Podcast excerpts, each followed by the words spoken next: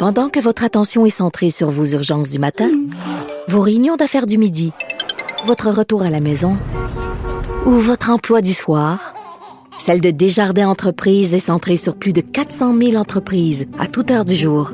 Grâce à notre connaissance des secteurs d'activité et à notre accompagnement spécialisé, nous aidons les entrepreneurs à relever chaque défi pour qu'ils puissent rester centrés sur ce qui compte, le développement de leur entreprise.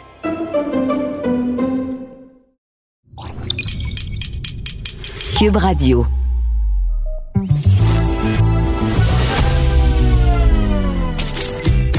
Caroline Saint-Hilaire.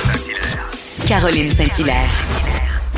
Une animatrice pas comme les autres. Cube Radio. Bonjour, oui, Caroline Saint-Hilaire au micro de Cube Radio. Très contente de vous parler. On va se parler comme ça euh, à toutes les semaines, une heure par semaine. Donc, euh, merci d'être au rendez-vous. On vous a préparé euh, une émission dynamique, disons ça comme ça. Une émission où il y aura des débats, il y aura des échanges sur les enjeux qui nous interpellent tous, que ce soit dans nos villes, au Québec ou, ou au Canada, et peut-être même dans l'international, pourquoi pas. Donc, des perspectives différentes, avec euh, des intervenants aussi différents. On va essayer euh, d'aller voir euh, ce qui se passe ailleurs, de sortir des sentiers battus pour avoir une diversité d'opinions sur une diversité de sujets. Alors, ce sera un rendez-vous à ne pas manquer. Et on commence ça tout de suite avec un débat parce que on va essayer de, prendre du temps pour débattre de façon sereine avec des personnes sereines, j'espère bien, mais euh, des sujets dont on parle beaucoup, mais que parfois euh, avec l'actualité on n'a pas nécessairement le temps euh, d'aller plus en profondeur. Et je veux remercier tout de suite en partant mes deux premiers invités qui vont casser la glace avec nous cette semaine. tout d'abord le député NPD de Rosemont la petite patrie, Alexandre Boulris. Bonjour Monsieur Boulris. Oui, bonjour Madame Saint-Hilaire, ça va bien? Ça va très bien, merci d'être là. Alors, euh, je ne ferai pas comme la boxe de dire que vous êtes dans le coin gauche, mais je pourrais facilement dire ça sans me tromper oui, je pense que je suis d'accord avec vous. OK. Et, et, je pourrais continuer l'analogie en parlant du côté droit, peut-être, euh, au niveau de la boxe, le député du Parti conservateur, Richemont Artabasca, Alain Reyes. Bonjour, Monsieur Reyes. Bonjour, puis on pourrait dire que moi j'ai le short bleu et Alexandre Boulris a le short orange. OK, aussi, aussi, aussi. Tout est possible. Alors, alors messieurs, je, veux qu'on parle ensemble et euh, on, va essayer de faire ça de manière civilisée et je, suis parfaitement confiante de ça parce que je pense avoir choisi les deux bons interlocuteurs. Euh, on a parlé beaucoup, bon, bien sûr, de toute la question de We Charity, la question de, euh, bon, de conflit d'intérêts potentiellement de Justin Trudeau avec ce qui s'est passé sur, euh, euh, sur le dossier We Charity sans revenir nécessairement sur le fond de la question, parce que je pense que euh, vous deux, comme vos partis, comme tous les partis de l'opposition, ont fait valoir leur opinion. La question que je, je, me posais à regarder aller les échanges, notamment au niveau de Justin Trudeau qui a annoncé la prorogation, la, la nomination d'une nouvelle ministre des Finances, comme s'il mettait une table pour entreprendre, dans le fond, une grande discussion avec les Canadiens. Est-ce que vous pensez que on est à quelques semaines, quelques mois d'une élection? Euh, donc, je, lance la question tout de suite en partant avec vous, M. Boulris. Euh, écoutez, c'est euh, le sort du gouvernement Trudeau est dans les mains de Justin Trudeau en ce moment parce que c'est lui qui va décider en fait si euh, il est prêt à travailler avec des partis d'opposition, un ou plusieurs partis d'opposition, pour être capable euh, d'aller de l'avant puis de résoudre des problèmes qui concernent les gens en ce moment, qui concernent les, entreprises, les agriculteurs, les travailleurs autonomes, les étudiants, etc.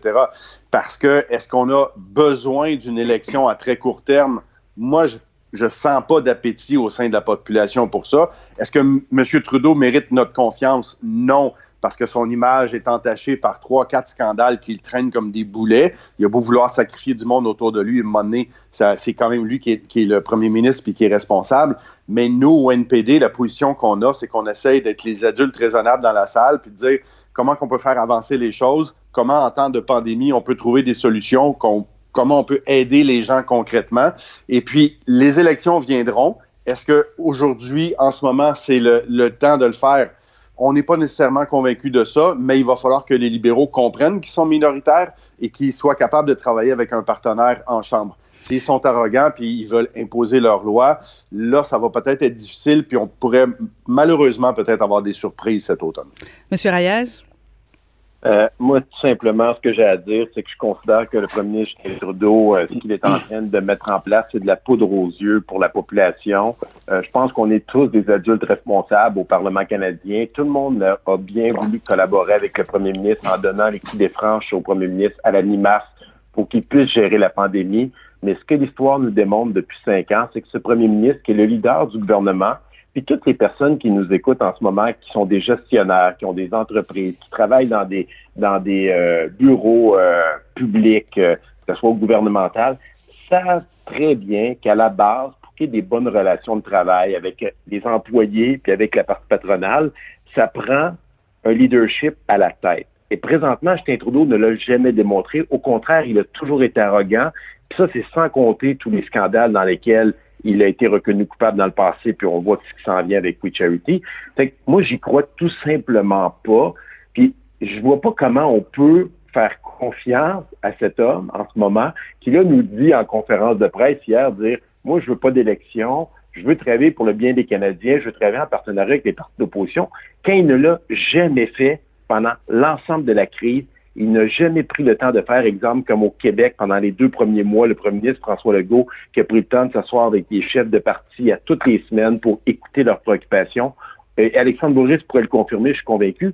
On a été laissé des 338 députés, puis je suis convaincu qu'il y a des libéraux aussi dans le tas on a été laissé à nous-mêmes pour aider nos concitoyens, nos entreprises, nos organismes dans nos circonscriptions. Il n'y avait pas de corridor de discussion, il n'y avait pas d'endroit pour chercher l'information. Les règles changeaient tous les jours sur le perron du premier ministre Justin Trudeau. Puis là, ben, on voit ce qui se passe avec We Charity à tous les jours. On se rend compte que le premier ministre a menti avec les 500, les 5000 pages qui sont sorties. La GRC qui vient d'annoncer que officiellement ils, sont en train d'étudier euh, la possibilité peut-être de porter des accusations ou en tout cas de regarder le dossier. Mhm. Fait sincèrement, moi, je pense que c'est de la poudre aux yeux. Ils vont peut-être essayer de gagner du temps. Puis un jour, chacun des partis, on aura une question à se poser. Est-ce qu'on est prêt à piler sur nos valeurs et accepter de négocier à la pièce des petits éléments avec le premier ministre qui dit qu'il va faire telle ou telle chose pour essayer de gagner du temps avant de retourner en élection? Sincèrement, j'ai de la misère à croire qu'on va arriver là. Moi, je pense qu'on est beaucoup plus près. Est-ce que c'est dans deux semaines, trois semaines, deux mois, trois mois ou au, printemps prochain? Ça peut pas continuer là. En même temps, M. Reyes, ça prend, euh, ça prend l'appui de, des trois partis d'opposition. Vous devez les trois vous entendre pour euh, faire tomber le gouvernement. J'écoutais M. Boulris euh, et j'aurais envie de vous poser la question est-ce que vous n'êtes pas en train, dans le fond, de marchander votre votre vote dans le cadre d'un discours du trône en disant ben voilà, voyez-vous, vous êtes minoritaire. Si vous voulez qu'on vous appuie, voici un peu la liste d'épicerie. On a on a déjà joué dans ce film-là. Euh, est-ce que dans le fond, c'est pas ça un peu qui est en train de se passer euh, au cours des prochaines semaines? Dans le fond, le NPD qui détient euh, la balance du pouvoir parce qu'on comprend que le Bloc et les partis conservateurs ont déjà demandé la démission de Justin Trudeau. Dans le fond, vous avez le beau rôle, mais est-ce que ça va pas nous coûter cher, ça? Ben, peut-être, dépendamment de comment, comment le NPD va, se comporter. Puis je, je, rajouterais le Bloc québécois qui hier a commencé à lever le pied déjà. Donc avec François Blanchet, on dirait que ça change un peu en fonction de l'actualité puis des humeurs, là, que le flair qu'il a, parce qu'il a déjà commencé à faire sa liste d'épicerie, à mettre des éléments en place. Mm-hmm. Je sais pas ça va nous mener où, honnêtement, parce que dans notre cas, contrairement aux deux autres, notre chef va être élu dimanche. Donc, je, peux un peu me cacher derrière de ça, vous allez me dire. en réalité, c'est normal, c'est normal qu'on attende notre chef avant de prendre un alignement comme ça. mais ultimement, je pense que chacun va devoir poser la question moralement. Puis Alexandre répondra pour lui. Puis moi, je veux pas faire de chicane avec le NPD puis le bloc là-dessus parce que je constate qu'en ce moment, là, c'est le premier ministre Justin Trudeau qui est dans l'erreur. Puis un jour, il va devoir payer. Puis au bout de la ligne, c'est les citoyens qui vont devoir se poser une question lors de la prochaine élection. Parce que moi, je suis tenu de voir dans les réseaux sociaux les gens me dire Oui, mais vous faites quoi, les partis d'opposition? Mais j'ai dit Oui, mais c'est vous qui l'avez élu. Mm-hmm. C'est dire il a été élu démocratiquement. Puis moi, je crois encore en notre démocratie, même si le système n'est pas parfait. Mm-hmm. Il nous a encore donné ce qu'on a comme, comme pays, comme, comme, comme organisation, comme communauté. Fait que moi, je me dis, au bout de la ligne, on va vous la donner, cette opportunité les citoyens, mais prenez-la la prochaine fois. Monsieur Boulris? Oui. Euh, mais écoutez, nous autres, c'est sûr que est-ce qu'on veut que les libéraux soient au pouvoir? Non. Est-ce qu'on fait confiance à Justin Trudeau? Non. est-ce qu'on a des revendications qui sont, selon nous, des propositions concrètes pour aider les familles, pour aider les gens, les travailleurs, puis les entreprises? Oui. Quel bout de chemin on est capable de faire comme parlementaires ensemble pour être capable de trouver des solutions puis améliorer les choses? C'est ça qu'on veut voir dans le discours du trône. Puis là, c'est un vote de confiance qui a été euh, provoqué par le premier ministre. Parce que là, ils ont vraiment, vraiment fermé le Parlement pendant un mois. Puis on comprend pourquoi. Ils veulent se cacher. Ils ne voulaient plus que les comités continuent à fonctionner. Ils ne voulaient plus avoir de séances de, questions comme on avait juste une fois par, par semaine. Mais au bout de la ligne, c'est pas à propos de Justin Trudeau. Au bout de la ligne, c'est à propos de 8 millions de Québécois ou 36 millions de Canadiens pour savoir c'est quoi la meilleure avenue pour ce qui s'en vient. Moi, là, il y, a du monde qui appelle à mon bureau en ce moment, qui panique, bien raide, parce que la PCU va prendre fin là, pour plusieurs d'entre eux le 31 août. Puis ils se retrouvent devant rien. Et mhm. selon les chiffres de Statistique Canada, il y a 2,1 millions de personnes qui reçoivent la PCU en ce moment qui ne pourront pas avoir accès à l'assurance emploi parce qu'ils ne sont pas accessibles selon les règles actuelles de l'assurance emploi. Donc, on a 2 millions de personnes au pays qui risquent dans les prochaines semaines de se retrouver avec zéro revenu, rien puis une barre, puis ils sont en train de paniquer, ce monde-là, en ce moment. Je pense pas qu'on va aller leur dire Hey, on va aller en élection, ça va vraiment t'aider, mon chum. Mm. Non, ça ne va pas les aider. Il faut avoir des solutions rapides, soit une extension de la PCU, soit une réforme majeure de l'assurance emploi. Puis c'est là-dessus que nous autres, on, travaille puis qu'on pousse le gouvernement. S'ils veulent aller dans cette direction-là, on est prêt à leur donner euh, une chance puis dire comme ben continuons le travail le temps qu'il faut pour essayer de sortir de, la pandémie puis de la crise économique. Euh, les élections viendront à, un moment donné. Mais si les libéraux ne veulent pas collaborer, puis ils sont arrogants, puis ils veulent rien savoir de personne, ben là, il va y avoir des conséquences. Mais, mais M. Boulris... Ben, peux-tu me permettre? Oui, allez-y. me permettre, euh, juste en renchérir, là, c'est très respectueusement, Alexandre. Je vais me permettre, Alexandre, parce qu'on se côtoie, on doit faire beaucoup de ensemble, de, de, te tutoyer, puis tu feras pareil avec moi, c'était d'accord? Oui, mais je suis d'accord. faire confiance à Justin Trudeau? Je regarde la dernière fois que vous lui avez fait confiance, là, puis c'était, vous avez, en fonction de vos positions politiques, il vous a dit que vous augmentez les congés pour tous les travailleurs en fonction de la pandémie, qui est purement de compétences provinciales, donc ingérence dans les compétences provinciales. Il vous a dit ça pour aller acheter un peu votre appui. Pourquoi on pourrait continuer à faire confiance, même s'il ferait une promesse sur des choses qu'il ne pourra pas réaliser en ce moment, parce qu'en plus, la plupart des éléments qu'il amène, c'est de juridiction purement provinciale. Mm-hmm. Bien, ben, Alain, je te dirais là-dessus que sur euh, les dix jours de congé de maladie que Jack Meat a été capable d'aller chercher comme engagement des libéraux. Le dossier est en train de progresser, puis on a, espoir que ça va euh, aboutir. Si ça aboutit pas, ben, les libéraux vont en payer le prix, puis crois-moi qu'on va y ramener ça sur le nez. Mais dans les dernières semaines puis les derniers mois, Alain, on a été capable, comme opposition progressiste, comme opposition de gauche, à aller chercher des choses comme l'extension de la, de la PCU pour les travailleurs autonomes, les pigistes, les contractuels qui n'étaient pas inclus au départ parce que si tu avais 100 dollars de revenus par mois, tu n'avais pas accès à la PCU. On a été capable d'aller chercher des gains. On a fait des pas en avant aussi avec les personnes en situation de handicap. Donc, on a été capable d'aller arracher des choses en leur tordant le bras, les libéraux, puis ils ne faisaient pas de, de gaieté de cœur. Alors, nous, ce qu'on dit, c'est qu'on est capable de négocier avec eux autres, puis on, est capable d'aller chercher des gains puis des résultats concrets. Pour les 10 jours de maladie, c'est pas encore fait, je te l'admets, euh, mais on, a bon espoir que ça, va aboutir dans, les prochaines semaines. Et puis, on est, on est continue d'être là pour travailler pour les gens et on a montré qu'on était capable d'aller chercher des résultats. Puis je trouve que en passant, un, petit caucus de, un petit caucus de 24 députés, là, on a été chercher pas mal plus d'affaires que n'importe quel autre parti politique. Hmm.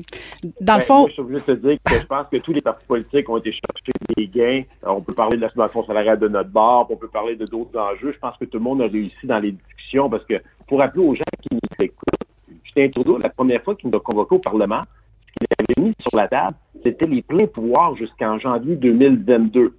Janvier 2022, pas pour rien, là, Justin Trudeau, il tente de prendre le contrôle. Puis là, on pourrait chacun vanter nos partis, mais on est les seuls qui se sont objectés à ce moment-là, puis on a dû passer une nuit blanche au Parlement pour essayer de, faire enlever cet élément-là. Parce que de l'autre bord, je ne veux pas rentrer dans les détails de qui a été chercher quoi. Je pense que tout le monde a travaillé, tout le monde voulait bien faire, particulièrement au début. Puis à un moment donné, ça devenait très frustrant comme, comme député euh, d'opposition de tout parti, je suis confondu, tellement qu'on était laissé à nous-mêmes. Les gens étaient en détresse ouais. ça, Ça là-dessus, Alain, je vais être d'accord avec toi. Au, départ, c'était hallucinant comment les citoyens venaient euh, de nous appeler puis nous interpellaient dans nos bureaux, puis on avait aucune information qui venait du gouvernement. On ne savait pas quoi répondre aux gens.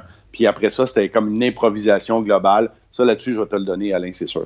Hey, on peut continuer. Ben oui, j'ai l'impression que j'assiste à un souper, euh, un souper intime. Mais écoute, j'adore ça, mais. non, mais c'est différent comme édition, c'est génial, le monde va aimer ça. Mais rajouter un autre élément, les bureaux de Service Canada, dans la majorité des endroits au pays, sont même pas encore ouverts. Tout est mm. ouvert en ce moment. Les bureaux, moi, dans ma circonscription, mes deux bureaux de Service Canada, les gens peuvent avoir aucun service pour les passeports, pour l'immigration, pour les, fonds de pension. Rien. C'est zéro. Puis là, on demande, au, on demande au gouvernement quand ça va ouvrir. Personne peut même nous dire, je reçois des appels des employés qui disent, ça n'a aucun bon sens, on est chez nous, puis ne fait rien. il y a combien de fonctionnaires au fédéral, Alexandre, c'est peut-être plus que moi le chiffre, mais c'est en centaines de milliers qui sont chez eux présentement, qui attendent qu'ils sont en train de démontrer, c'est qu'ils sont vraiment nécessaires à la limite. Mhm. Moi, j'aurais peur d'être un fonctionnaire aujourd'hui parce qu'un jour, là, qu'il va falloir euh, tourner avec les budgétaires, là, il y a du monde, mais euh, ça va faire bientôt euh, quatre mois, cinq mois. Puis il y a des gens sur le terrain qui disent, moi, j'ai-tu vu une différence dans ma vie avec tous ces fonctionnaires-là qui sont à la maison et qui attendent? Mhm. Un jour, on va devoir se poser la question, même sur certains programmes par rapport à ça. Fait moi, là, j'ai parlé avec certains fonctionnaires, ils ont peur de la suite des choses parce qu'ils se disent on sera même plus capable de justifier nos propres emplois bientôt si Justin Trudeau fait rien de, bonnes questions euh, qui vont devoir être soulevées, messieurs. Puis euh, j'ai l'impression qu'au cours des prochaines semaines, euh, vous allez commencer à préparer les angles d'attaque. il y a une question quand même qui, qui va demeurer, puis j'ai pas nécessairement beaucoup de temps, mais parce que les deux, vous parlez du manque de confiance envers Justin Trudeau, envers son gouvernement, mais, mais tous les partis d'opposition semblent dire que bon, il y a peut-être pas de, de, d'appétit pour des élections. J'ai vraiment hâte de voir votre positionnement dans le cadre du discours du trône. Et euh, on, pourra peut-être se reparler euh, au lendemain du discours du trône, justement, pour voir euh, quel sera votre enlignement. Mais merci beaucoup, messieurs, de vous être prêtés au jeu. très apprécié. Et, on vous regarde aller. Faites-nous pas trop honte, s'il vous plaît, les deux. on va essayer fort, fort. Merci beaucoup, Mme Saint-Hilaire. Merci beaucoup. Ah, Alexandre, Alexandre, c'est rare ce que je vais dire, mais good job, Alexandre. Ah, fallait qu'il fallait y ait le dernier mot, mais ça marchera pas. C'est moi qui vais l'avoir. Donc, merci beaucoup au député NPD de Rosemont-la-Petite-Patrie, Alexandre Boulris, et le député du Parti conservateur conservateur Richemont Artabasca, Alain Reyes. Merci, messieurs. Bye bye tout le monde. Caroline, Saint-Hilaire. Tout ce que vous avez manqué est disponible en balado sur l'application ou en ligne au cube.radio. Cube Radio. Euh, c'était le début de la saison fin de mois euh, sur Moi et compagnie que vous pouvez regarder les mercredis 20h et on va aller retrouver l'animateur de l'émission, Jean-Marie Lapointe. Bonjour Jean-Marie. Bonjour Caroline. Très contente de vous parler. Euh, particulièrement parce que j'ai vu la, première émission euh, de fin de mois et je vais vous faire une confidence une énorme confidence. J'ai beaucoup aimé ça et je vous dis pourquoi parce que bon, c'est un peu je veux pas je veux pas faire une entrevue complaisante. J'ai beaucoup aimé ça parce que non seulement le sujet est lourd et aurait pu devenir euh, très pénible, mais vous rendez ça tellement agréable, tellement rempli d'espoir que même si on est témoin de situations difficiles, vraiment, c'est une émission qui fait du bien, Jean-Marie. Vraiment, merci. Ben merci pour ce super beau euh, compliment. Euh, je le prends pour moi, pour mon vécu, parce que c'est beaucoup euh, mon âme puis mon expérience d'humain qui est à l'antenne, mhm. pardon. Euh, c'est aussi un compliment que je dois partager avec euh, euh, principalement mes recherchistes, mon réalisateur Fred, Francesca et Catherine. Catherine qui a fait un travail extraordinaire de taupe, d'aller chercher des gens vraiment intéressants. la boîte de prod Trinon Méfait, puis surtout un diffuseur comme moi et compagnie qui a osé il y a quelques années je peux pas oublier l'expérience euh, profondément bouleversante de Face à la rue qui mhm. euh, parlait de l'itinérance et on est allé euh, dans un registre, j'allais dire différent et similaire, de parler de la pauvreté qui n'est pas un sujet sexy. L'itinérance ne l'était pas. Puis c'est peut-être encore plus tabou parler de, de nos finances, de nos problèmes financiers et d'avoir réussi à avoir autant de gens généreux, mhm. humbles, pour euh, parler de leur parfois déboire financier. Mais effectivement, comme vous venez de le dire, il y a de l'espoir, il y a de la lumière, et c'est des gens qui sont remplis de résilience qu'on met en monde. Hmm. Donc, euh, merci pour le compliment, puis merci de, de nous donner l'occasion de parler une fois de plus de pauvreté, mais pas dans des termes et des statistiques catastrophiques, mais avec l'espoir, parce que c'est important de mettre de l'espoir en monde. Mhm. Et Jean-Marie, vous faites allusion à, la série Face à la rue, euh, qui avait connu aussi un, beau succès. Euh, bon, là, c'était davantage euh, votre, votre accompagnement face aux itinérants, leur situation, ce qu'ils vivaient. Une réalité à mhm. laquelle on est témoin tous les jours si le moindrement on se promène à Montréal ou dans d'autres grandes villes.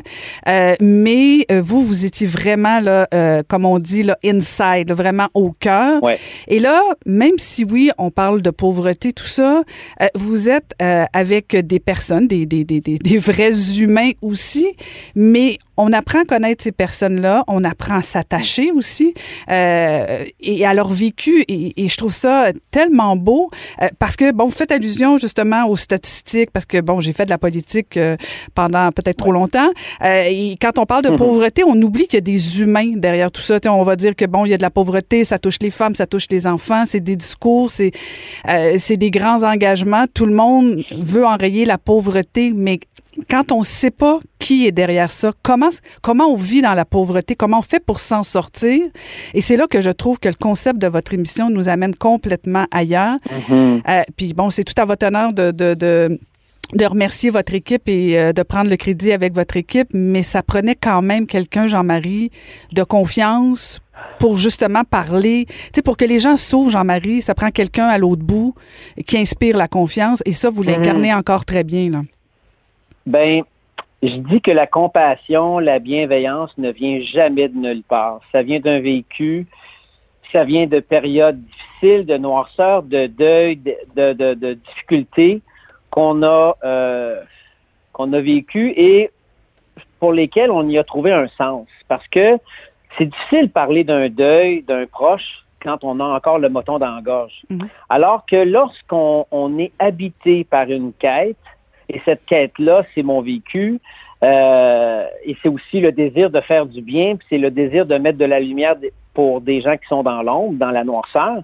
Ben c'est ça. La compassion vient pas de nulle part et je dois rendre crédit à mon vécu que, que je mets en avant-plan ou qui m'habite. Je ne mets pas en avant-plan, mais il m'habite dans mes questions, dans mes silences, dans mes observations et d'avoir le moins de jugement possible puis le plus de bienveillance possible, c'est ce qui fait qu'on fait de la télé humaine avec comme euh, le beau Serge Marquis, le médecin que j'aime beaucoup, qui dit avec de l'humanitude, mhm. cette espèce de qualité qui, qui est en nous et qui fait qu'on est capable de se mettre à la place de l'autre sans jugement et de tendre la main dans l'espoir de faire du bien. Puis, tu sais, Caroline, vous avez fait de la politique. Je dirais pas que vous en avez fait trop longtemps. Par contre, vous en avez fait euh, nous, on s'était connus à Longueuil à mhm. ce moment-là. Vous en avez fait à plein, à, à plein niveau de la politique.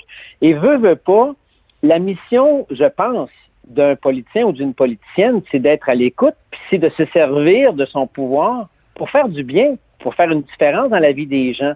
Puis c'est la même chose qu'on fait, nous autres, avec Fin de mois, qu'on fait avec Face à la rue et que je veux faire avec tous les autres projets. Parce que tant qu'il y a un média qui s'intéresse à moi puis qui veut m'entendre, je vais dire, bon, ben, c'est parfait. C'est pas Jean-Marie que tu veux entendre, mais je vais te montrer des gens qui ont besoin d'être entendus, mais à travers le filtre qui s'appelle Jean-Marie. Mhm. Et, Jean-Marie, vous parlez de votre quête parce que, euh, bon, vous en avez déjà parlé publiquement des, des, problèmes que vous avez eu personnellement de pauvreté. Euh, vous en êtes sorti euh, de toute évidence. Alors, pourquoi continuer cette quête-là?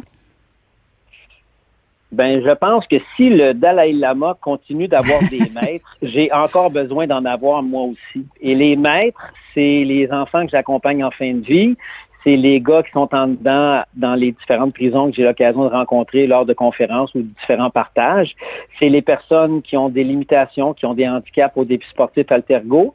C'est les personnes qui souffrent de troubles alimentaires que j'ai l'occasion de rencontrer avec ma mission de porte-parole avec la Maison L'Éclaircie.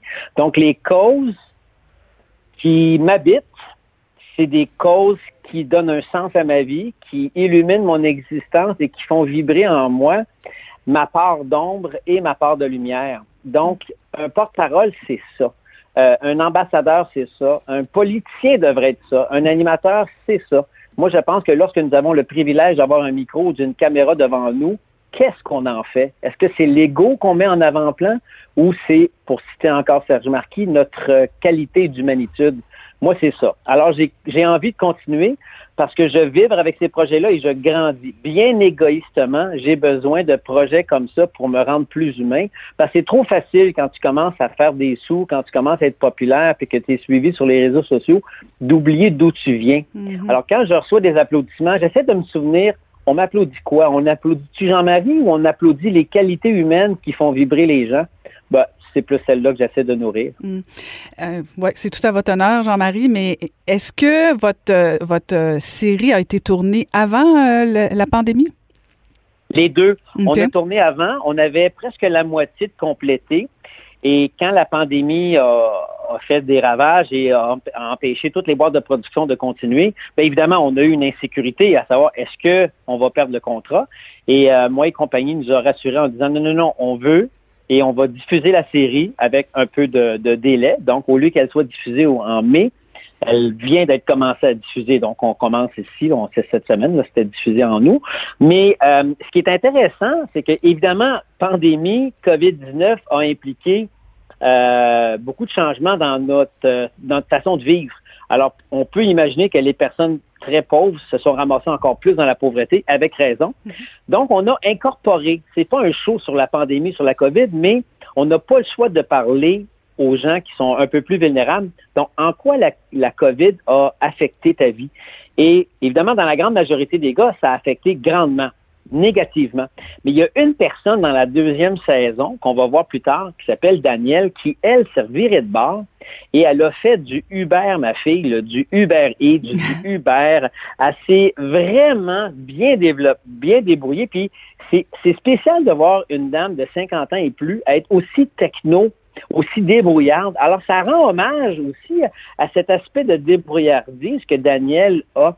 Donc, dans son cas, ça a été euh, payant. Pourquoi? Mais les gens avaient besoin de visites, avaient besoin de, de, de, faire des commissions, on avait besoin d'aller à la pharmacie, faire les épiceries mhm. pour ces gens-là, puis c'est ce que Daniel a fait. Donc oui, il y a une, euh, il y a une couleur COVID dans la série fin de mois de la deuxième saison, mais c'est pas un show sur ça. On, mhm. fait effleurer, on va effleurer la dynamique, mais euh, oui, ça nous a affecté, mais heureusement, merci, on a pu compléter. Puis d'ailleurs, il nous reste qu'une seule journée de tournage. Au, moment où on se parle, Caroline, il reste une journée de tournage, c'est dimanche, puis après ça, on va être en montage, puis on va finaliser la, série. Alors, euh, ça va être euh, j'allais dire peut-être un petit deuil pour l'équipe de tournage dimanche parce que c'est peut-être la dernière fois qu'on se réunit parce qu'on ne sait pas s'il va y avoir une troisième saison.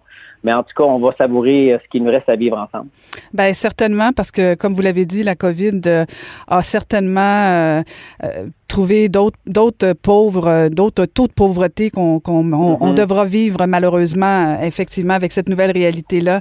Merci beaucoup, Jean-Marie, d'avoir pris le temps de nous parler. Pendant que votre attention est centrée sur vos urgences du matin, vos réunions d'affaires du midi, votre retour à la maison ou votre emploi du soir, celle de Desjardins Entreprises est centrée sur plus de 400 000 entreprises à toute heure du jour. Grâce à notre connaissance des secteurs d'activité et à notre accompagnement spécialisé, nous aidons les entrepreneurs à relever chaque défi pour qu'ils puissent rester centrés sur ce qui compte, le développement de leur entreprise. Parce qu'en immobilier, faut être à son affaire. Suivez les conseils de nos experts. Via Capital, les courtiers immobiliers qu'on aime référer. Bonne écoute. Et, euh, très apprécié. J'invite les gens vraiment à écouter Fin de mois. Vraiment, c'est euh, vraiment une série extraordinaire. Euh, merci beaucoup, Jean-Marie. Ancienne mairesse de Longueuil, l'actualité. LGSN. Vous écoutez Caroline Saint-Hilaire, Cube Radio. Malgré la pandémie, Québec ne permettra pas aux municipalités d'enregistrer un déficit. Alors, vous voyez qu'il y aura beaucoup de défis euh, au niveau des municipalités. On en parle avec la mairesse de Sainte-Julie et aussi présidente de l'Union des municipalités du Québec, Suzanne Roy. Bonjour, Suzanne. Bonjour. Et, Suzanne, on va convenir qu'on va se tutoyer parce que ce serait tellement faux de, de, se vous voyez. On se connaît, on a travaillé ensemble euh, dans une autre vie que j'étais mairesse. Alors, euh, je, me permets de te tutoyer même en ondes. À moins que vraiment ça te mette mal à l'aise, je passe au vous. Non, au contraire, je pense même qu'on aurait de la difficulté. Ça serait pas crédible, notre affaire. Alors, allons-y avec transparence, comme on est capable de l'être. Euh, tout d'abord, Suzanne, euh, bon, on a vu que Québec a annoncé que, comme, comme bon gouvernement supérieur des municipalités, comme on les appelle souvent, euh, est-ce que, est-ce que, comment reçoit l'Union des municipalités cette annonce-là du fait que Québec va, va pas permettre de déficit aux municipalités? Nécessairement, notre objectif, ce n'est pas d'aller vers la permission des déficits et, même, je dirais, euh, que pour plusieurs municipalités, euh, ça serait une façon dont le gouvernement ne compenserait pas ce à quoi il s'est engagé à le faire. Donc, c'est sûr que là, on se retrouve en 2020. On doit beaucoup euh, terminé l'année. On a eu euh, à donner des services qui ont justement permis la relance. Je pense au camp de jour, par exemple, mhm. où on a dû engager des animateurs supplémentaires, avoir des locaux, des mesures d'hygiène qui ont coûté beaucoup plus cher aux municipalités. Mais la ministre s'est engagée aussi, parlait à, compenser les municipalités. Alors, il y aura euh, des discussions avec le gouvernement du Québec et, d'ailleurs, même hier, lors de la commission parlementaire, la ministre le réitérait. Donc, il y aura des discussions pour voir à compenser les municipalités. Et, et je pense que c'est ce qu'il faut prendre comme solution. Parce que sinon, de permettre des déficits euh, euh, comme solution, ben, ça va être de refiler dans les comptes de taxes municipales. Parce que euh, quand on parle de déficit, évidemment, il faudra les compenser, il faudra les taxer, il faudra les récupérer. Et on ne peut pas gérer la municipalité comme ça en pelletant toujours en avant. Ça va nous retrouver. Ça va surtout rencontrer le compte de taxes. Donc, je mm. pense que le gouvernement du Québec actuellement est en train de terminer une entente avec le gouvernement fédéral dans lequel il est convenu qu'il doit y avoir des compensations pour justement euh, les frais qu'ont dû euh, avoir les municipalités dans la COVID et qu'ils continuent d'avoir, hein, parce que c'est pas terminé malheureusement la COVID-19. Donc euh, il y a encore des frais au niveau des municipalités. Et je pense que c'est dans ce sens-là, avec des avec le gouvernement du Québec, on verra quelle sera l'entente entre le fédéral et le Québec. Alors, il semble que les discussions vont bon train. Et il faudra que cet argent-là puisse aller dans les villes, là mm. où elle a été dépensée, mm-hmm. à même les taxes des citoyens. Oui, euh, Suzanne, vous parlez de compensation, vous parlez de discussion. Là, je suis passée au vous, mon Dieu, je suis passée du vous. Et je, je, retrouve vite le rôle d'animatrice. Euh, non, mais en fait, tu parles de compensation, tu parles de discussion avec les gouvernements. La réalité, c'est qu'on est, quoi, on approche le mois de septembre, les villes sont en train de faire leur budget. Euh, est-ce que c'est réaliste de penser que les villes pourraient être compensées avant le prochain budget des, villes, avant d'envoyer le prochain compte de taxes? Ah, il faut absolument, il faut avoir euh, les montants, s'entendre sur des montants. Déjà, euh, on a beaucoup travaillé au sein de l'Union des municipalités. On a, euh, nous, on a fait nos devoirs. Quelles sont nos pertes? Qu'est-ce que ça a coûté aux municipalités? Quels sont les coûts des camps de jour municipaux? Et, quels sont les coûts que l'on continue à avoir pour 2020, bien sûr. Mais il faut être conscient, par contre, Caroline, que la COVID, on va avoir des effets en 2021, on va avoir des effets en 2022. Je vais juste penser au transport collectif. On est qu'en 2023, on devrait être à 95% de l'achalandage de 2019. Alors, c'est sûr que les impacts pour les municipalités vont continuer. Euh, on nous dit ici, par exemple, à Sainte-Julie, qu'il y a beaucoup moins de maisons sur le marché. Donc, ça veut dire aussi beaucoup moins de taxes de mutation. Donc, ça va avoir un impact sur les budgets 2021, 2022 et peut-être même jusqu'à 2023. Donc, oui, il doit y avoir des discussions immédiatement pour les coûts déjà euh, que les municipalités ont déjà absorbés. Alors ça, ça doit se faire à très, très court terme. Et pour ce qui est et des années 2021-2022, effectivement, là aussi, on doit regarder euh, les façons de faire. Et définitivement, euh, de pousser en avant en faisant des déficits, en empruntant, euh, ça va coûter encore plus cher aux citoyens. Mm-hmm. C'est pas la solution. Il faut qu'il y ait une aide immédiate aux municipalités. Et quand on parle de compensation, à quoi on peut, on peut s'attendre?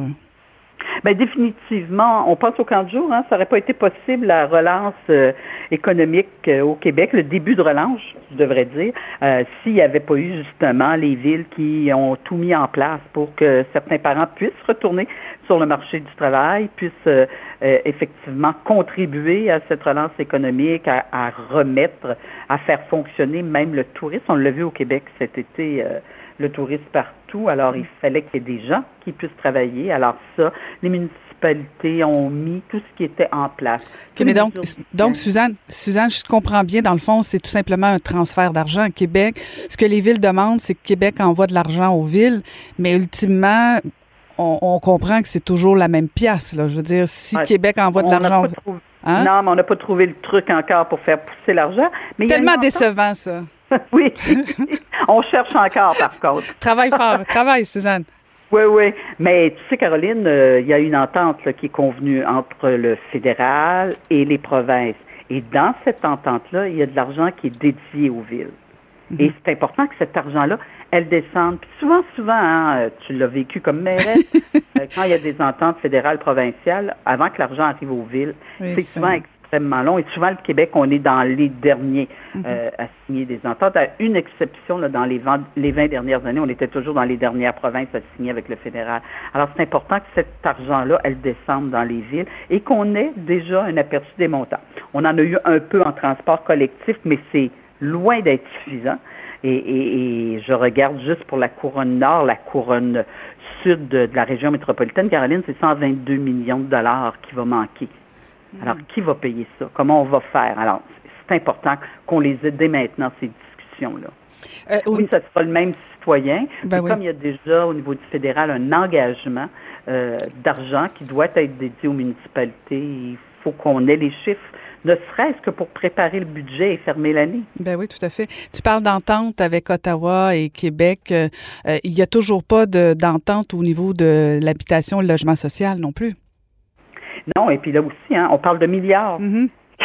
qui, euh, je, dis euh, à la blague, mais presque pas, qui, euh, qui flottent sur la rivière de l'Outaouais, mm-hmm. entre le Québec et l'Ontario. Alors, et c'est des argents qui étaient dédiés pour le Québec. Alors là aussi, c'est important que les ententes aboutissent à un moment donné, parce que on, on fait face là à, on doit faire face à une situation économique dans toutes les régions où il faut relancer. ceux qui pensent que ça a été magique, là, puis que la partie touriste qu'on a eue dans les régions suffit à relancer l'économie de nos régions, là. Non, il faut relancer, il faut avoir des projets, il faut réussir justement à, mettre en place euh, des infrastructures, mettre en place tout ce qu'il faut pour que les petits entrepreneurs, les moyens et les plus grands puissent aussi retourner à l'ouvrage. Alors c'est ça, dans notre agenda, je vous dirais pour l'automne, la ministre annonçait euh, une nouvelle mouture de la loi 61. Ben, on va veiller au grain pour s'assurer que les municipalités aient aussi les outils pour travailler à cette relance économique-là dans toutes les régions du Québec. Mm-hmm. et, et, ça aussi, ça fait partie des choses qui vont aider à soutenir les municipalités. Parce que si nos commerces ferment, c'est aussi des revenus de moins pour les municipalités. Mhm. et, ça va avoir un impact sur plusieurs années. Tu, parles des commerces euh, et tu parles aussi euh, d'agenda. Euh, on a vu pendant la pandémie, on voit encore des problèmes, notamment à Montréal, dans les centres-villes. On voit tout l'enjeu de la densification. Hein. on en a parlé beaucoup au niveau de la communauté métropolitaine de Montréal, le PMAD, le fameux plan où on voulait densifier. Est-ce qu'il y aura des réflexions au niveau des municipalités sur la la façon euh, qu'on veut aménager notre territoire? Est-ce que euh, déjà les villes sont en train de réfléchir sur l'après-pandémie? On travaille déjà justement pour euh, analyser comment on peut revoir l'aménagement dans le cadre de pandémie, mais aussi, je dirais, dans le cadre de canicule, on regarde les impacts des changements climatiques, parce que c'est vrai qu'on n'en a pas beaucoup parlé là, dans, dans le cadre de la mm-hmm. pandémie, mais quand on vit trois, quatre, cinq canicules dans des milieux urbains, dans des milieux où effectivement on a besoin d'espace vert, on a besoin euh, d'éléments en termes de drainage parce qu'on a de plus en plus de phénomènes extrêmes. Donc on travaille déjà euh, à regarder euh, l'aménagement du territoire dans des périodes de pandémie et dans des périodes de changement climatique. Et ça, c'est important parce que on va devoir y faire face. On ne sait pas quand sera la prochaine pandémie, mais il y en aura d'autres, comme il y en a eu dans le passé. Et, on sait par contre que les phénomènes extrêmes du changement climatique, eux aussi, vont s'accélérer. Donc, il faut revoir les façons de faire, revoir nos façons de bâtir nos villes. Mais pour ça, il faut avoir des outils. Hein? On a beau dire ça, théoriquement, c'est beau là, devant un bureau, mais on le sait, Caroline, que euh, quand on arrive pour faire des projets, puis de faire différent, c'est pas toujours évident. Euh, je regarde juste euh, ce qui concerne l'expropriation. Quand une municipalité veut exproprier, on parle d'un million de dollars, on parle d'une valeur qui peut aller jusqu'à cinq, six fois la valeur marchande des terrains. Alors, il faut donner aux outils, les villes aussi pour mieux faire, les, tous les outils pour mieux faire la ville. Mhm, mhm. Suzanne, tu es mairesse depuis quoi? Depuis 2005? Oui. Et, ça fait, écoute, ça fait 15 ans donc, hein, quand même. Oui, oui, ça va vite. ça va vite, ça va vite. si tu compares euh, les débuts de, de, de, ton premier mandat comme mairesse versus euh, en 2020, qu'est-ce qui a le plus changé? Je pense que c'est le rôle des municipalités. Euh, bon, maintenant, on parle d'un gouvernement de proximité. Mhm. C'est inscrit dans une loi maintenant, il va falloir l'inscrire dans nos façons de faire. je dirais que c'est le rôle. Hein. On est un peu devenu euh, ce qui était. Là. On, on, se ramasse avec beaucoup, beaucoup de responsabilités plus humaines, plus de personnes. Euh, le monde municipal, jadis, c'était les infrastructures, les stops, l'asphalte, euh, l'épuration des eaux.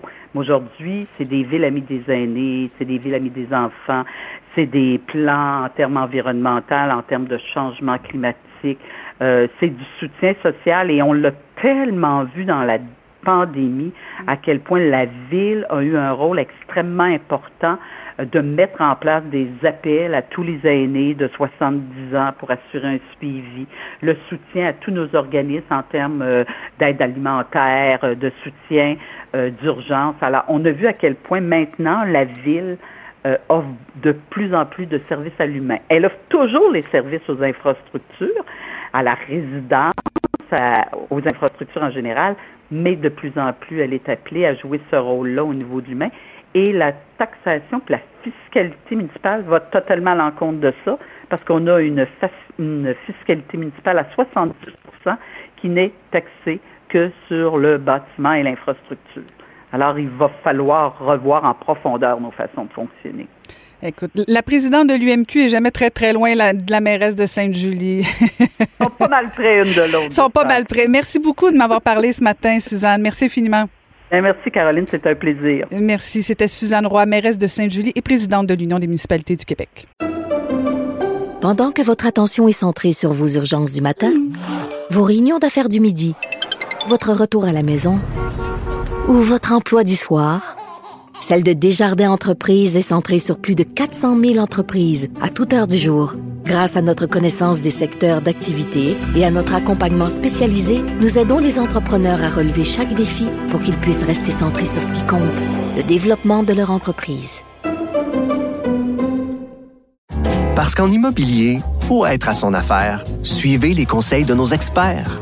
Via Capital, les courtiers immobiliers qu'on aime référer. Bonne écoute. Pour elle, les réponses sont aussi des questions. Vous écoutez Caroline Saint-Hilaire. Rose est maintenant à l'affiche et euh, on va en parler avec quelqu'un qui l'a vécu, la crise d'octobre, euh, Claude Poirier, le vrai négociateur. Bonjour Claude.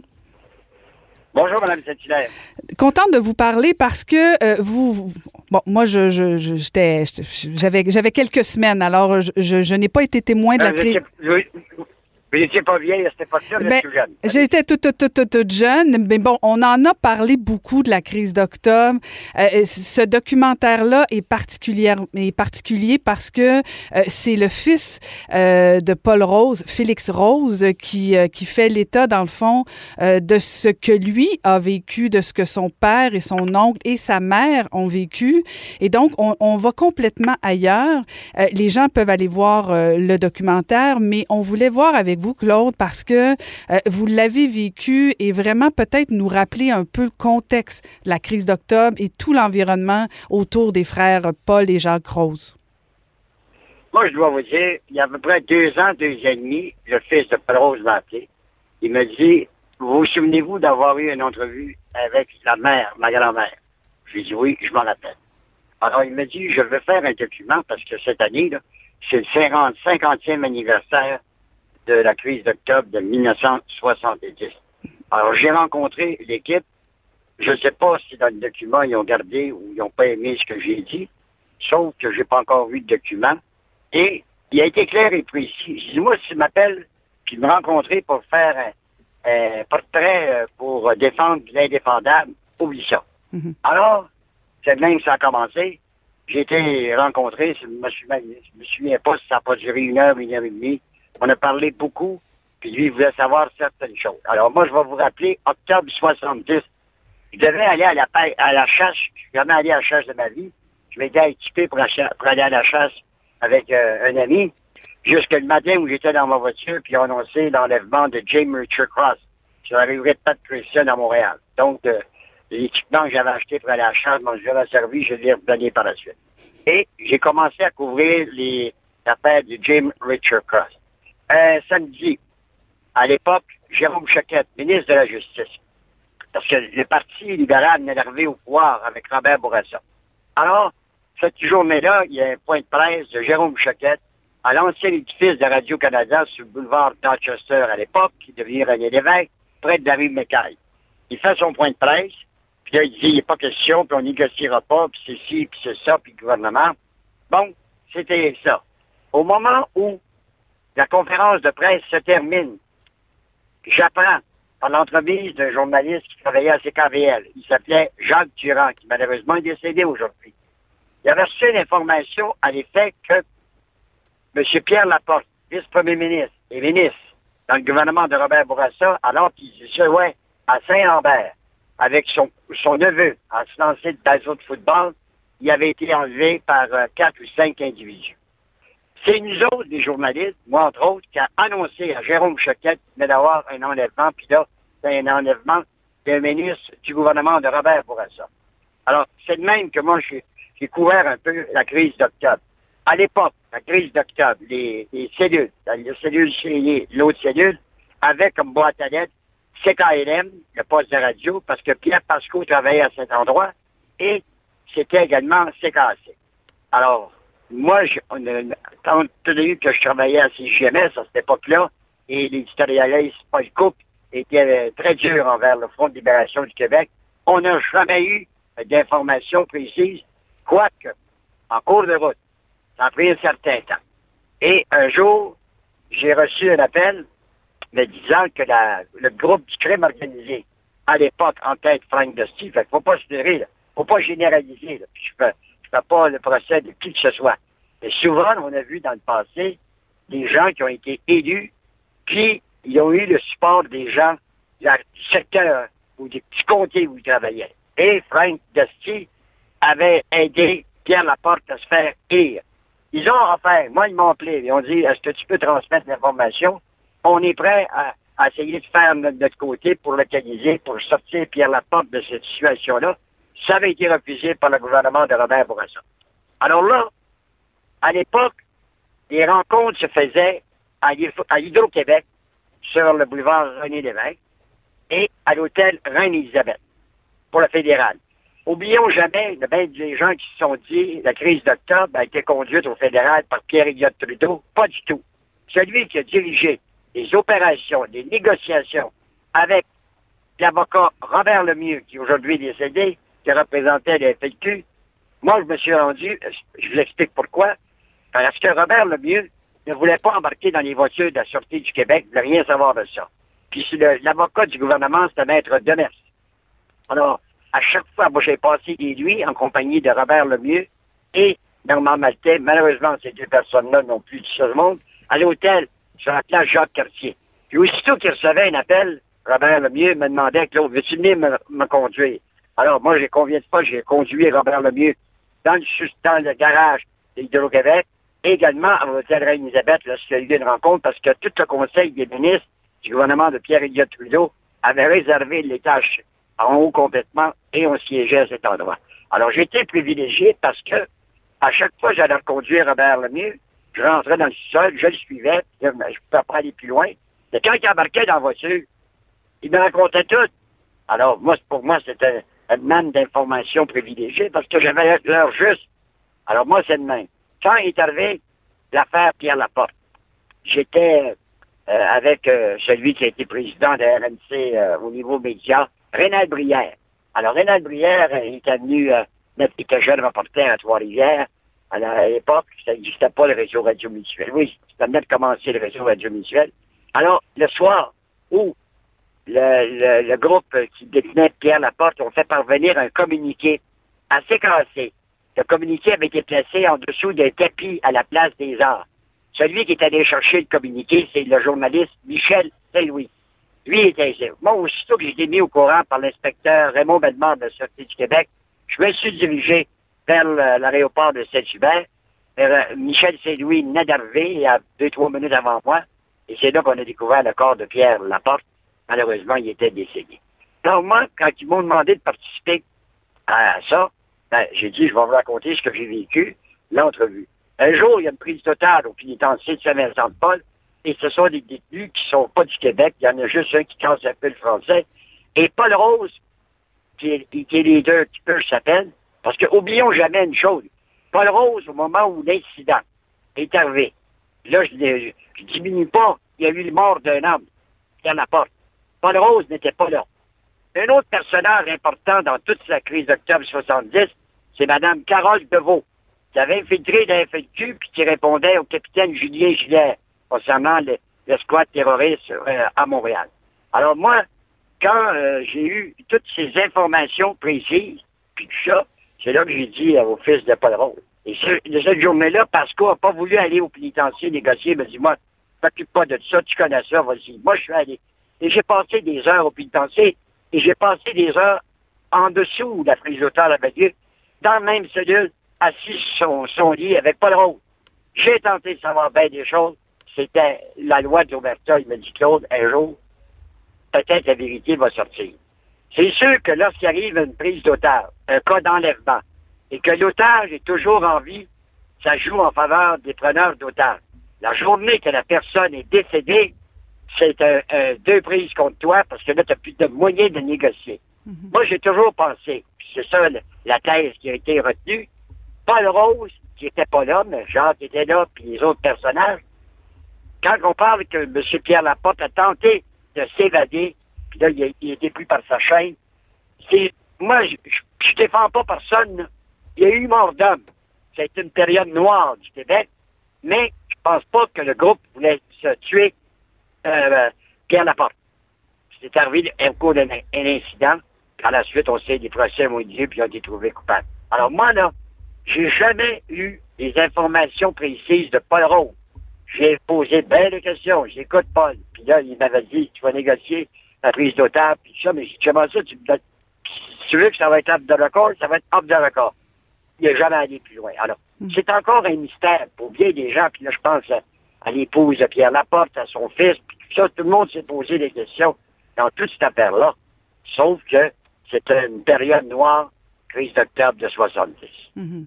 Et on ne sait pas si le documentaire va aller au, fond des choses parce que euh, la démarche euh, du, du, fils de Paul Rose semble bon être une démarche euh, assez personnelle, légitime aussi, on peut comprendre, parce que de, de, de, vivre toujours sous, sous l'aura de Paul Rose, ça doit pas toujours être simple. puis ça dépend aussi avec qui on parle, bien entendu, parce que pour certains, c'est perçu comme un héros, c'est perçu pour d'autres comme comme comme, comme un coupable. Euh, donc, c'est pas... Un terroriste, des terroristes. Ben, c'est ça. C'est des jeunes. Ça commence à la maison du pêcheur en Gaspésie. Les autres, ils pensent qu'en prenant des, posant des gestes semblables, ça va faire avancer la cause. Mais plus, arrêtons ça. Mm-hmm. Puis euh, Paul Rose, aujourd'hui, malheureusement, il n'est pas là pour nous expliquer ce qui est décédé. Sauf que, à cette époque-là, il était mal conseillé. Puis ça a été fait à, comme, comme euh, des amateurs. Puis malheureusement, ça a coûté la vie à une personne. Je sais qu'il y a des gens qui se sont posé des questions sur, euh, Pierre Laporte. Mais n'oublions pas que Pierre Laporte, avant tout, a été journaliste au quotidien de Devoir pendant des années. Était un journaliste redoutable pour euh, les partis politiques à Québec. Et c'est sûr et certain que... Puis moi, j'ai dit, quand il m'a appelé le fils de Paul, j'ai dit, écoute bien, là, moi, tu m'embarqueras pas dans une affaire, puis c'est l'intention de faire un documentaire pour euh, essayer de, euh, excuser ce qui s'est passé. Non, non. Il dit, moi, je veux pas. Il dit, puis ça m'avait frappé. Il m'a dit, il faut pas oublier qu'il y a eu mort d'homme dans cette affaire-là. Alors, je ne sais pas, je n'ai pas vu le documentaire. Je sais qu'il va sortir dans certaines salles, mais pas dans des salles euh, conventionnelles du cinéma. Maintenant, on souligne les 50 ans de la crise d'octobre de 70. Puis les gens aujourd'hui, puis plus jeunes, quand on dit, ben, on n'était pas là, c'est vrai. Vous l'avez dit tantôt, vous avez fait des recherches, vous allez sur, sur Internet, puis vous avez toute l'histoire de la crise d'octobre de 70. Puis à cette époque-là, ben, c'était le gouvernement de Robert Bourassa venait d'arriver au pouvoir, c'était un jeune premier ministre. Moi, j'étais bien aimé Robert Bourassa. On était à la même école ensemble, partenaire de Saint-Joseph, deux. Moi, j'habitais à 48-64, puis il habitait à 48-74, je pense. Donc, on a grandi presque ensemble. Mais euh, c'est sûr et certain que l'histoire de la crise d'octobre, s'il y a des gens qui pensent que la fête de la crise d'octobre 70 a fait avancer le Québec, pas tout, moi, je n'embarque pas là-dedans. C'est la révolution tranquille de Jean Lesage, quand il est arrivé en 60, première assemblée, moi, je l'avais couvert euh, à l'édifice à côté de CGMS, euh, au terminus Berry. Je me rappellerai de ça, mais c'était hier. Alors, c'est sûr et certain qu'aujourd'hui, a des jeunes qui pensent, en prenant dans les mêmes, la même ligne de pensée que ces cellules-là, qui étaient des cellules amateurs, ça va faire avancer le Québec. Jamais crois ça. Monsieur Poirier, ça fait 60 ans que vous êtes chroniqueur judiciaire. Euh, vous êtes toujours aussi impitoyable, aussi, euh, aussi euh, rigoureux, disons ça comme ça. Et vraiment, c'est un plaisir de vous parler encore une fois, de, de retourner un peu dans le passé. Merci d'avoir pris le temps de, de, nous rappeler quelques ah ouais, souvenirs. Que, Madame, Madame Saint-Hilaire, je n'excuse pas personne, Madame Saint-Hilaire, mais la plupart des gens sont tous morts. C'est ça qui est malheureux. Ouais. Moi, je vais avoir 82 ans, le 26 octobre. C'est sûr que moi, depuis 1960, à venir jusqu'à aujourd'hui, puis je suis encore actif, j'ai couvert des choses, puis quand je regarde les bilans des gens qui étaient sur le terrain ou qui étaient dans ces affaires-là, ils sont tous, euh, Jérôme Choquet est décédé, Robert Bourassa est décédé, je pense que Maître de Merce vit encore, euh, Marc Lalonde est décédé, tout le monde qui, ont, ils ont, été les, les pivots mm -hmm. de la crise d'octobre 70 sont tous décédés. Ben, il nous reste toujours Claude Poirier pour euh, nous rappeler l'histoire. Merci beaucoup. Jusqu'à bonne émission. Merci. Merci. C'était Claude Poirier, le vrai négociateur. Cube Radio.